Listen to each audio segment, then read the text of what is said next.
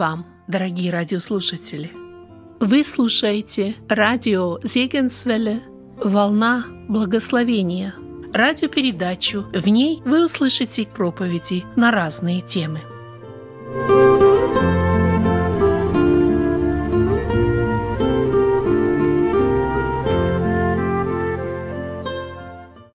Дорогие братья и сестры, все, кто сегодня утром пришел на это место, в собрание, мы будем продолжать с вами с Божьей помощью размышлять над одним из величайших шедевров, который когда-либо был произнесен здесь, на этой земле. Я думаю, что вы догадались, что речь идет о Нагорной проповеди нашего Господа Иисуса Христа. Это не были просто слова человека.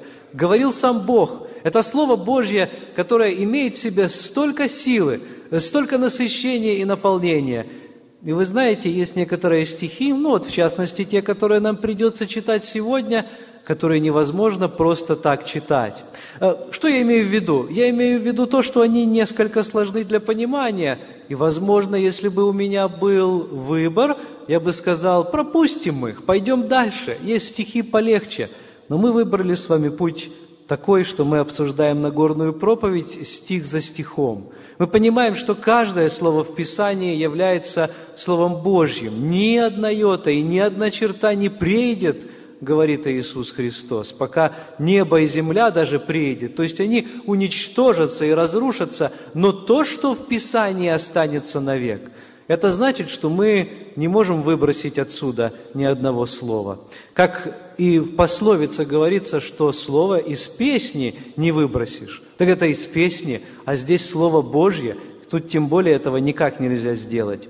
Итак, перед нами стихи 31 и 32. Мы дошли до этих стихов. У кого есть с собой Библия, пожалуйста, откройте. Хотя стихи будут высвечиваться на экране, но всегда хорошо иметь Писание перед собой. Таким образом, мы как будто бы пережевываем эти слова, они находятся перед нами, и мы можем следить за мыслью проповедующего, и это намного лучше тогда для нас. Итак, Матфей, 5 глава, 31 стих. Христос продолжает свою мысль, и Он а, вот действует по этой схеме. Он говорит, сказано что-то древним, но я говорю вам. То есть, как законодатель, пользуясь своим правом Сына Божьего, я сам давал этот закон в самом начале, и теперь я его уточняю, я его устанавливаю, я его утверждаю. Христос ведь не уничтожает закона, но Он утверждает его. Сказываю также, что если кто разведется с женою своей, сказано также, что если кто разведется с женою своею, пусть даст ей разводную. А я говорю вам, кто разводится с женою своею, кроме вины прелюбодеяния, тот подает ей повод прелюбодействовать. И кто женится на разведенной, тот прелюбодействует. Казалось бы, никому из здесь сидящих не нужно было бы проповедовать о разводе. Если бы мы здесь сделали какой-нибудь опрос, то выяснилось бы, что каждый сидящий здесь с радостью проголосовал бы против развода. Но давайте поставим вопрос немножечко по-другому. Давайте спросим себя, знакомы ли мы с теми парами, которые переживали развод, прошли через развод или же близки были к разводу.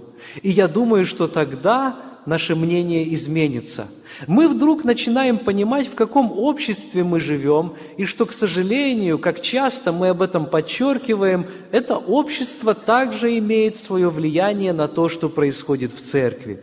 И если раньше, как у нас недавно один брат сказал на семейном общении, даже по всему бывшему Советскому Союзу в нашем братстве был всего лишь один развод, то какова статистика сегодня? Конечно, может быть, она и не приближена к той, которую мы слышим здесь, в Америке, а здесь говорят о том, что 50%, то есть половина браков оканчивается разводами, то, ну, у нас, правда, еще этого нет, но мы знаем, что уже число разводов идет в горы, идет вверх. Словом, каждый из нас не понаслышке, хотя, может быть, и не в своей семье, но знаком с этой проблемой. Мы все знакомы с последствиями развода.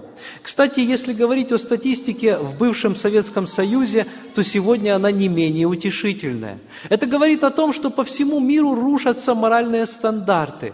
Один ученый-библеист сказал следующие слова. Он говорит, тогда, когда общество ополчается против библейской истины, тогда, когда оно забывает Бога священного Писания и не желает поклоняться Богу Библии, самым первым делом страдает семья.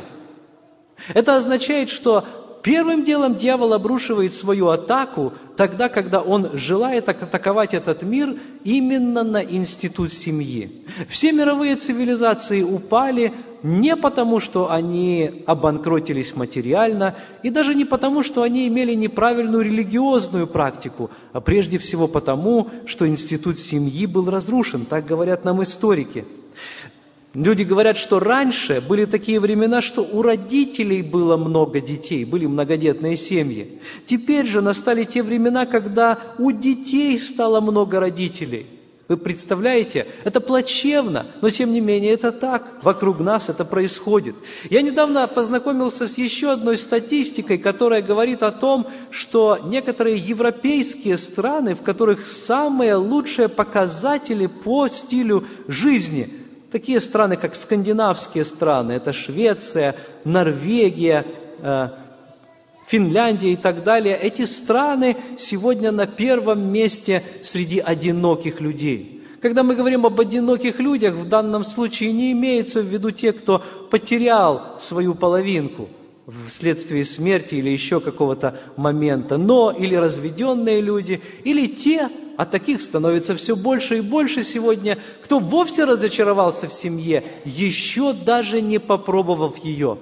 Да, количество таких людей растет, то есть они, оглядываясь по сторонам, говорят, если такая ситуация, то тогда зачем и жениться – Помните, когда-то даже у учеников Иисуса Христа возник такой вопрос. Правда, он возник немножко по другому поводу. Мы придем к этому еще сегодня. Так вот, эти люди, вглядываясь в то, что большинство браков заканчиваются плачевно, заканчиваются разводами, говорят, а зачем мне жениться вообще? Не желают брать на себя ответственность и не связывают себя узами брака. Таким образом, тех людей, которые желают жить отдельно, становится все больше и больше. В этих странах их процент достигает сегодня уже до 40%. Вы знаете, такая ситуация была конечно, не только сейчас. Мы говорим о разврате сегодняшнего общества, но тогда, когда учил Иисус Христос, в особенности в тогдашнем языческом обществе, эта ситуация была распространена. Да даже если мы спросим тех, которые жили поблизости, вспомните, 4 глава Евангелия от Иоанна, беседа с женщиной. Правда, не, иудеянка она была, она была самарянка. Христос беседует с ней и говорит о том, что вот она уже пять мужей поменяла, и тот, кто ныне с ней живет, сейчас для нее не является мужем по закону Божьему. Тогда, возможно, э, была такая обычай такой, нам рассказывают историки, что женщины коллекционировали кольца на своих пальцах, и по количеству колец зачастую можно было определить, сколько мужей у той или иной женщины сменилось. Итак, дорогие друзья, именно поэтому нам необходимо прислушаться к тому, что говорит об этом Иисус Христос потому что именно из его уст исходит самое чистое и самое правильное учение. Мы говорили уже с вами о том, что брак подвергается атаке как первый институт дьяволом. Первый институт чего? Я напомню, что брак был создан во время того, как Бог создавал Вселенную, как во время того, как Бог создал человека. Иными словами, еще не было грехопадения, и Бог уже тогда создал брак. Грехопадение наступило потом. Вы знаете, это удивительно. Вот если мы спросим, какой Божий институт наиболее значим, наиболее важен в глазах Божьих, кто-то скажет, это церковь, и, наверное, будет прав. Но я думаю, что правильнее будет сказать, что это именно семья. Семья была первой церковью, семья была тем институтом, который Бог создал еще до грехопадения, церковь была создана уже позже. Да, Господь ее предвидел, но тем не менее мы знаем, что ее история не начинается раньше этого. Брак – это первое Божье установление. И именно поэтому, друзья мои, сатана пытается его разрушить. Именно поэтому, друзья, если мы на Божьей стороне, то мы также будем на стороне созидания брака, нашего брака и также брака наших ближних. Мы будем молиться о них, беспокоиться о них и также будем смотреть за собою, чтобы не стать кому-то соблазном, чтобы нигде и ни у кого не возникло впечатление, что мы также имеем вот эту возможность или желание, или заднюю мысль развестись, как будто бы оставляем для себя этот выход, эту щелочку для себя, возможность выхода из того или иного положения. Итак, о чем здесь говорит Иисус Христос? Давайте разберем поподробнее эти два стиха. Для начала в 31 стихе Христос напоминает своим слушателям о том, о чем они сами уже знают. Он говорит о традиционном восприятии брака в тогдашнем обществе – 31 стих говорит, сказано также, что если кто разведется с женою своей, пусть даст ей разводную. Здесь Христос говорит о том, во что верили тогдашние люди. Вокруг Него были и книжники, и фарисеи, и учителя закона, и простая толпа, простые люди. Они слушали Его учения. И вот Христос напоминает им, кратко цитируя учение о разводе, которое можно найти в 24 главе книги Второзакония. Если можно, давайте туда тоже обратимся, чтобы мы посмотрели, а что именно там было сказано. То есть Христос именно оттуда цитирует эти слова. Это 24 глава книги Второзакония, начиная с первого стиха. Там, в законе Господнем, в Пятикнижии Моисеевом, Моисей передает весть о разводе. Вопрос был в том, какова эта весть, что она означала. Давайте попытаемся беспристрастно вчитаться в эти слова и подумаем, что они могут означать для тогдашнего читателя и для нас сегодня. Первый стих, 24 глава в книге Второзакония. «Если кто возьмет жену и сделается ее мужем, и она не найдет благоволения в глазах его, потому что он находит в ней что-нибудь противное и напишет ей разводное письмо, и даст ей в руки, и отпустит ее из дома своего, и она выйдет из дома его, пойдет и выйдет за другого мужа, но и сей последний муж возненавидит ее, и напишет ей разводное письмо, и даст ей в руки, и отпустит ее из дома своего, или умрет сей последний муж ее, взявший ее себе в жену, четвертый стих, то не может первый ее муж, отпустивший ее, опять взять ее себе в жену, после того, как она осквернена, ибо сие есть мерзость пред Господом, и не порочь земли, которую Господь Бог твой дает тебе в удел. Друзья мои, о чем здесь говорится? Прежде всего обратим внимание, что говорит Иисус Христос.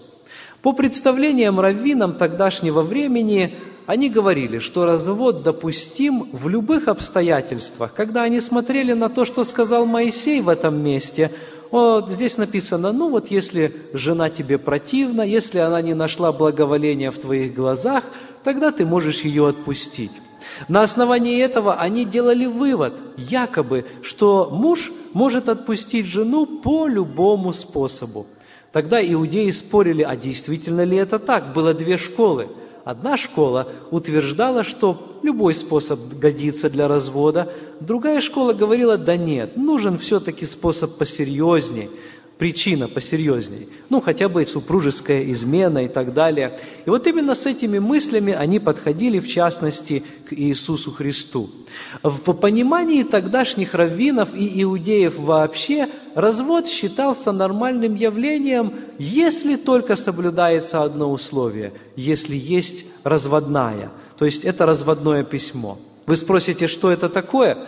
Оказывается, делалось это так. Предположим, кто-то из мужей хотел подать на развод. Он призывал в свидетели еще двух мужчин. Ну, стоит ли говорить о том, что это могли быть его друзья, которые уже вместе с ним так сказать, состояли в этом сговоре, да. И вот он собирал этих двух мужчин и представлял им бумагу, которую он перед ними подписывал. В этой бумаге было написано следующее. Я об этом говорю, потому что до сегодняшнего дня эти бумаги сохранились, и можно почитать эти бумаги. Некоторые из них археологи нам предоставляют для прочтения. Так вот, эта бумага говорила, я, сын такого-то и такого-то, по имени такой-то, из такого-то города, вступивший в брак тогда-то и тогда-то, отпускаю тебя, дочь того-то и того-то, по имени такую-то, из такого-то города, эм, отпускаю тебя по такой-то причине, даю тебе свободу и провозглашаю тебя полностью свободной от брачных уз с этого дня и навеки, и больше претензий никаких к тебе не имею. И вот примерно такой текст. И внизу также подписывались свидетели, потом эта бумага вручалась женщине, этот свиток, и она могла идти на все четыре стороны. Проблема с этим была в том, что женщина как раз-таки и не могла найти себя в этом обществе – если она выходила замуж снова, она делалась прелюбодейцею, потому что нарушала закон таким образом, или же она не могла также найти себе работу в тогдашнем обществе. То есть мужчина, поступавший так, фактически обретал свою жену на нищенское и голодное существование. Причем почему он это делал? Вы знаете, те документы, которые были обнаружены с тех пор, говорят о том, что разводы заключались по самым разным причинам – иногда по совершенно смехотворным, потому что пища пригорела, потому что плохо готовит, потому что громко говорит, потому что слишком много говорит. Вот лишь некоторые из причин, которые были указаны в этих разводных грамотах. А некоторые вовсе не указывали причины. А как можно интерпретировать эти слова? Если она не нашла благоволения в твоих глазах. Если она тебе, мол, чем-то не понравилась, думали мужчины того времени. А чем? А чем угодно. Я хозяин в доме, и я могу этим распоряжаться. И вот тогда можно было развестись по любому поводу, любое можно было бы придумать. Сейчас мы будем смотреть на то, что скажет по этому поводу Иисус Христос. Но прежде давайте вспомним о нашей сегодняшней ситуации. Нет ли и сегодня подобных взглядов? Вы знаете, у меня есть опасение, что мы в сегодняшнем обществе свыклись с разводом. Мы как бы сквозь пальцы смотрим на это явление, несмотря на то, что Слово Божье очень ясно говорит о том, что Бог ненавидит развод – и что в начале, с самого начала, оригинальный, первоначальный Божий план был не таким. Господь предназначил одного мужчину для одной женщины. Он предназначил их для того, чтобы они находили удовлетворение в своих отношениях которые бы начинались в этой жизни и заканчивались в этой жизни. Существуют, конечно, исключения, но исключения только тогда, как говорит апостол Павел в 7 главе послания к римлянам, если умирает один из супругов. Вот если он умирает, тогда человек свободен. Но посмотрите, какие сегодня причины называются для развода. Если вы посмотрим по статистике, то эти причины называются не менее смехотворные, чем тогда для иудеев первого века. Как часто мы слышим, что причина развода – это люди, которые не сошлись характерами.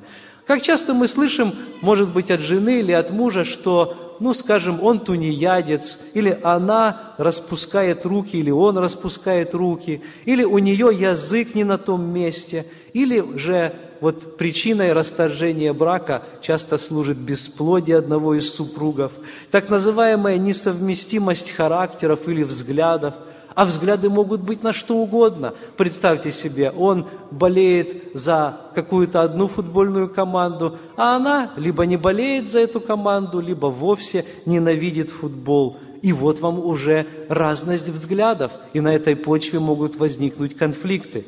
И вот вы знаете, в сегодняшнем обществе дьявол готовит все так, чтобы наше сознание было приготовлено к разводу, чтобы мы как бы для себя оставляли как лазейку.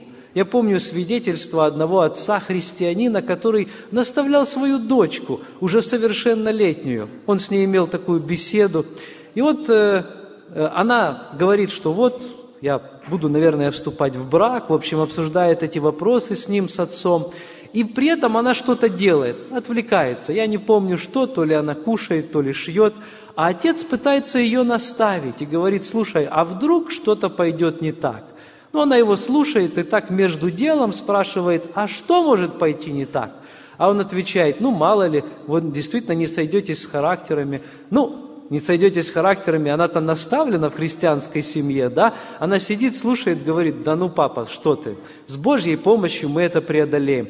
А папа, знаете, был мудрый, и вот он кирпичик за кирпичиком нагнетает обстановку, что называется, и представляет какие-то другие причины, и доходит до той причины, а что, если там он будет, скажем, тебя избивать? ну, будем молиться об этом. А что, если он не будет останавливаться? Будет это годами продолжаться.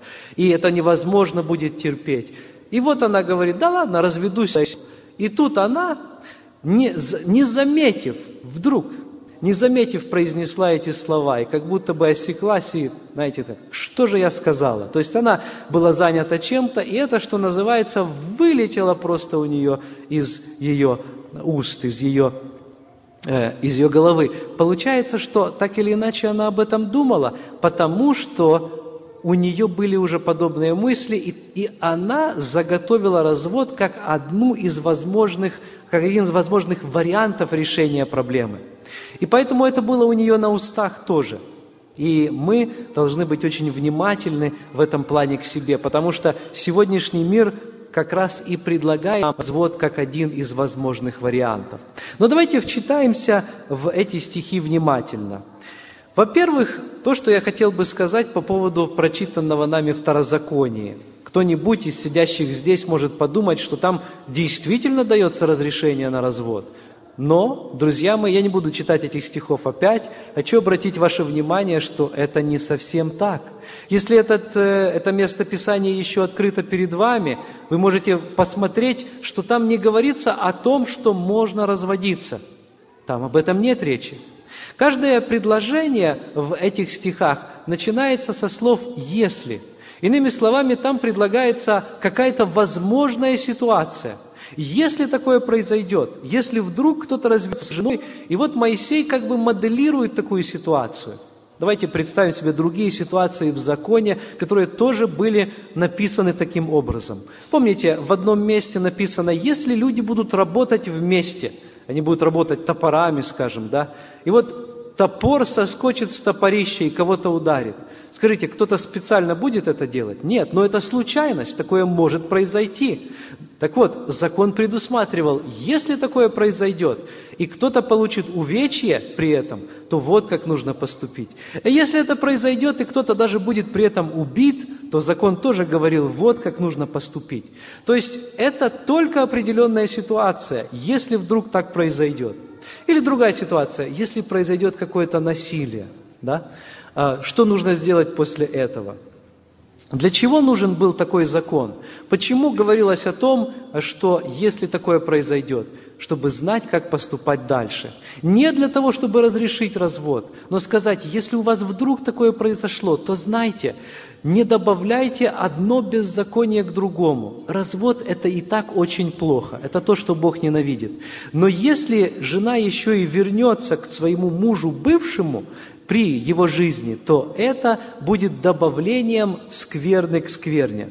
Вы спросите, ну а в чем же здесь это добавление? Почему нельзя было этого делать? Казалось бы, это вроде бы еще и неплохо, возвращение, восстановление семьи, почему бы и нет?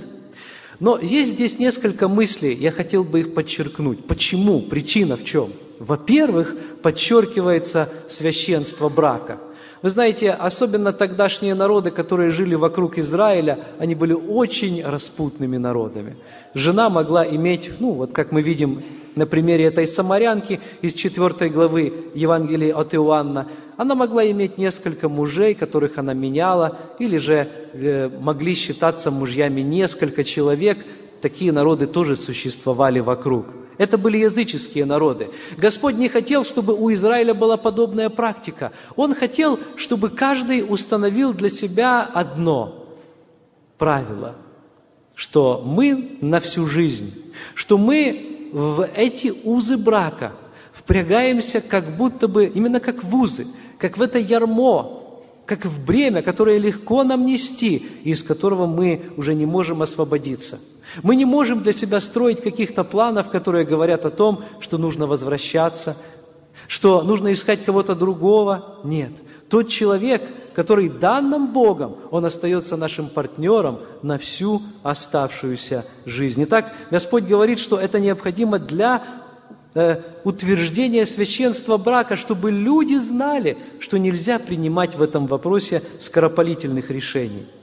И еще одна причина, она записана в книге пророка Иеремии. Там есть такие слова. Я прочитаю их очень быстро. И там э, написано, ну, говорят, если муж отпустит жену свою, и она отойдет от него и сделается женой другого мужа, то может ли она возвратиться к нему? Не осквернилась ли бы она, не осквернилась бы этим страна та? То есть они цитируют вновь такие из Второзакония. «А ты со многими любовниками блудодействовала, и однако же возвратилась ко мне, говорит Господь». Смотрите, в этом отрывке Господь говорит, «Ты, Израиль, поступал таким же образом.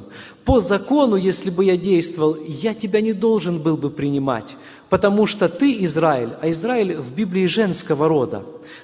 Поэтому здесь вот он представлен в виде девицы, которую вначале Господь взял в жены, а потом она пошла и изменила ему с другими. Да?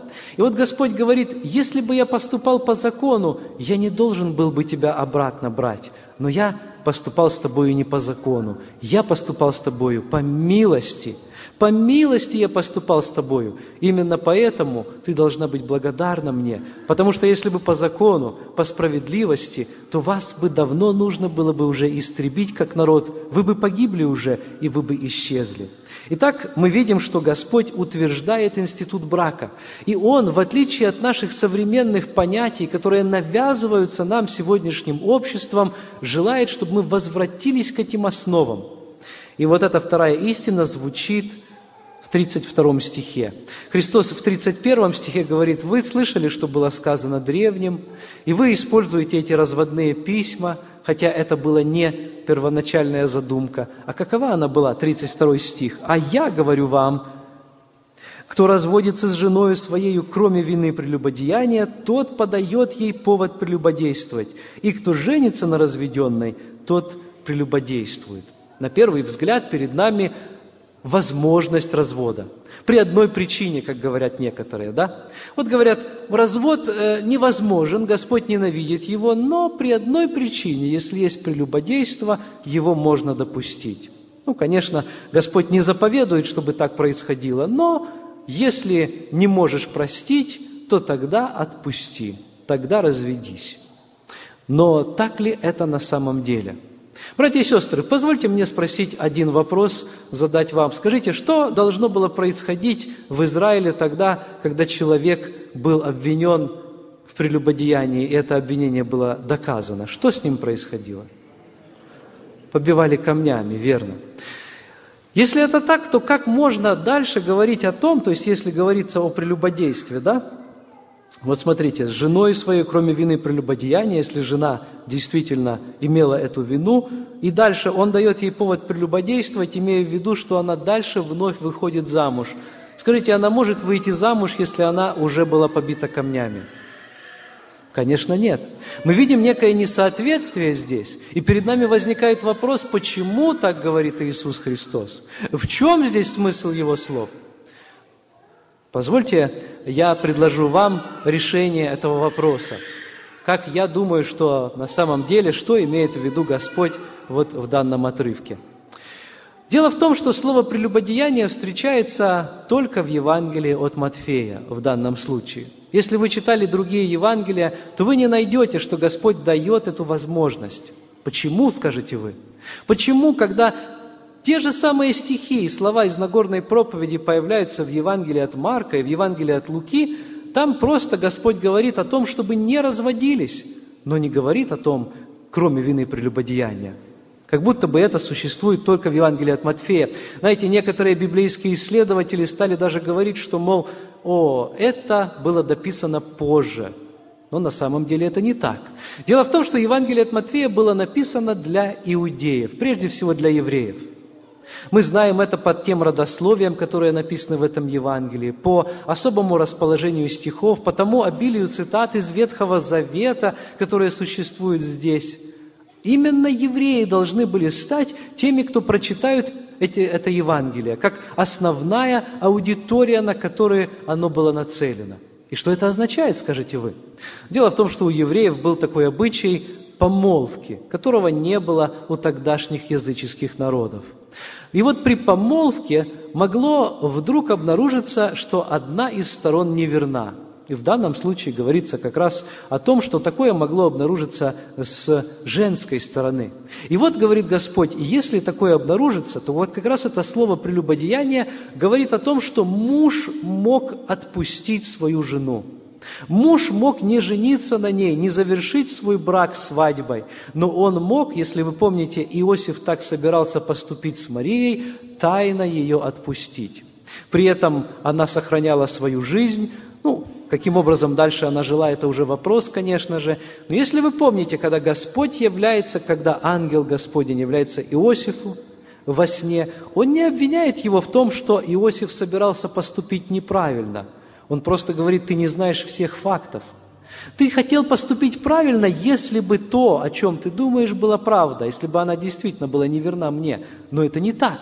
Она верна тебе, и поэтому ты можешь брать ее себе в жену. Поэтому, братья и сестры, не стоит думать о том, что здесь говорится, что якобы Господь на основе вот прелюбодеяния разрешает нам развод. Будем помнить о том, что развод вовсе не разрешен в Священном Писании. Развод – это не решение проблемы, говорит Христос. Это лишь умножение греха. Это дополнительное осквернение себя и жены – Конечно, время не позволяет нам развить эту тему дальше. И, может быть, те жены, наши сестры, которые сидят здесь, думают, ну вот, все вроде против нас написано. Мы такие бесправные в этом отрывке. Я просто хочу сказать для братьев, что если мы откроем 19 главу Евангелия от Матфея, вы можете дома это проверить, там мы найдем очень серьезные слова для братьев. Потому что именно после этих слов, когда Христос говорит, какая ответственность мужа в семье, его собственные ученики тогда задают ему такой вопрос. А вообще, нужно ли тогда жениться? Может, тогда лучше вообще не жениться? И Христос отвечает на это такими словами. Не всякому это дано. Это особое призвание. И каждому нам в браке, для того, чтобы сохранить верность, для того, чтобы иметь благословение Божье, нужно держаться этих обетований и благословений. Нужно жить по Слову Божьему. Нужно не забывать о Божьем плане, который не изменился с самого начала. Друзья, перед тем, как мы будем молиться, небольшой пример. В штате Нью-Мексико, в 10 Соединенных Штатах, есть один бизнес, который открыли специально для людей, которые желают вступить в развод – эти люди приглашаются в специальную комнату, где им даются молотки, и они могут разбить свои брачные узы. Вы скажете, ну как это делается? Брачные узы, казалось бы, они нематериальны, но мы знаем, что многие носят обручальные кольца, и вот они, представьте себе, этими молотами в специальной обстановке разбивают эти кольца. И вы знаете, делают они это с большим энтузиазмом и с большой энергией. Говорят, что после этого они делают себе памятные знаки. Например, женщины носят небольшие кулончики, которые они выковывают специально из, как раз из того кольца, которое только что разбили. Это символ того, как легко человек сегодняшнего дня разделывается с тем, о чем он обещал перед людьми и перед Богом, тогда, когда произносил свои брачные обещания. Это символ того, каким образом дьявол хочет поступить с каждым из нас, то есть с браком, с семьей каждого из нас. Хотим ли мы этого сегодня? Неужели к этому мы стремимся? Если нет, давайте прислушаемся сегодня еще раз к словам Иисуса Христа и сделаем охрану нашего брака. Может быть, нужно стену дополнительную вокруг нашего брака обнести. Может быть, нас тоже грешным делом посещали иногда мысли о том, а на правильном ли человеке я женился или вышел замуж, а действительно ли мне хорошо в браке. Может быть, мы тоже бросали взгляды на представителей противоположного пола и думали о том, что вот если бы так – сложилась моя жизнь, то возможно, и дальше пошли другие фантазии, другие мечты и так далее. Братья и сестры, именно с этого все и начинается. Мы можем думать, что развод нам не угрожает, но если мы не будем на страже наших мыслей, постепенно они перейдут в наши слова, в наши дела, и это грозит разрушением нашего брака. Давайте стоять на страже библейского учения Иисуса Христа, прежде всего там, где дьявол его атакует больше всего, в браке. Будем примером в этом. Пусть Господь в этом нас благословит. Аминь. Помолимся.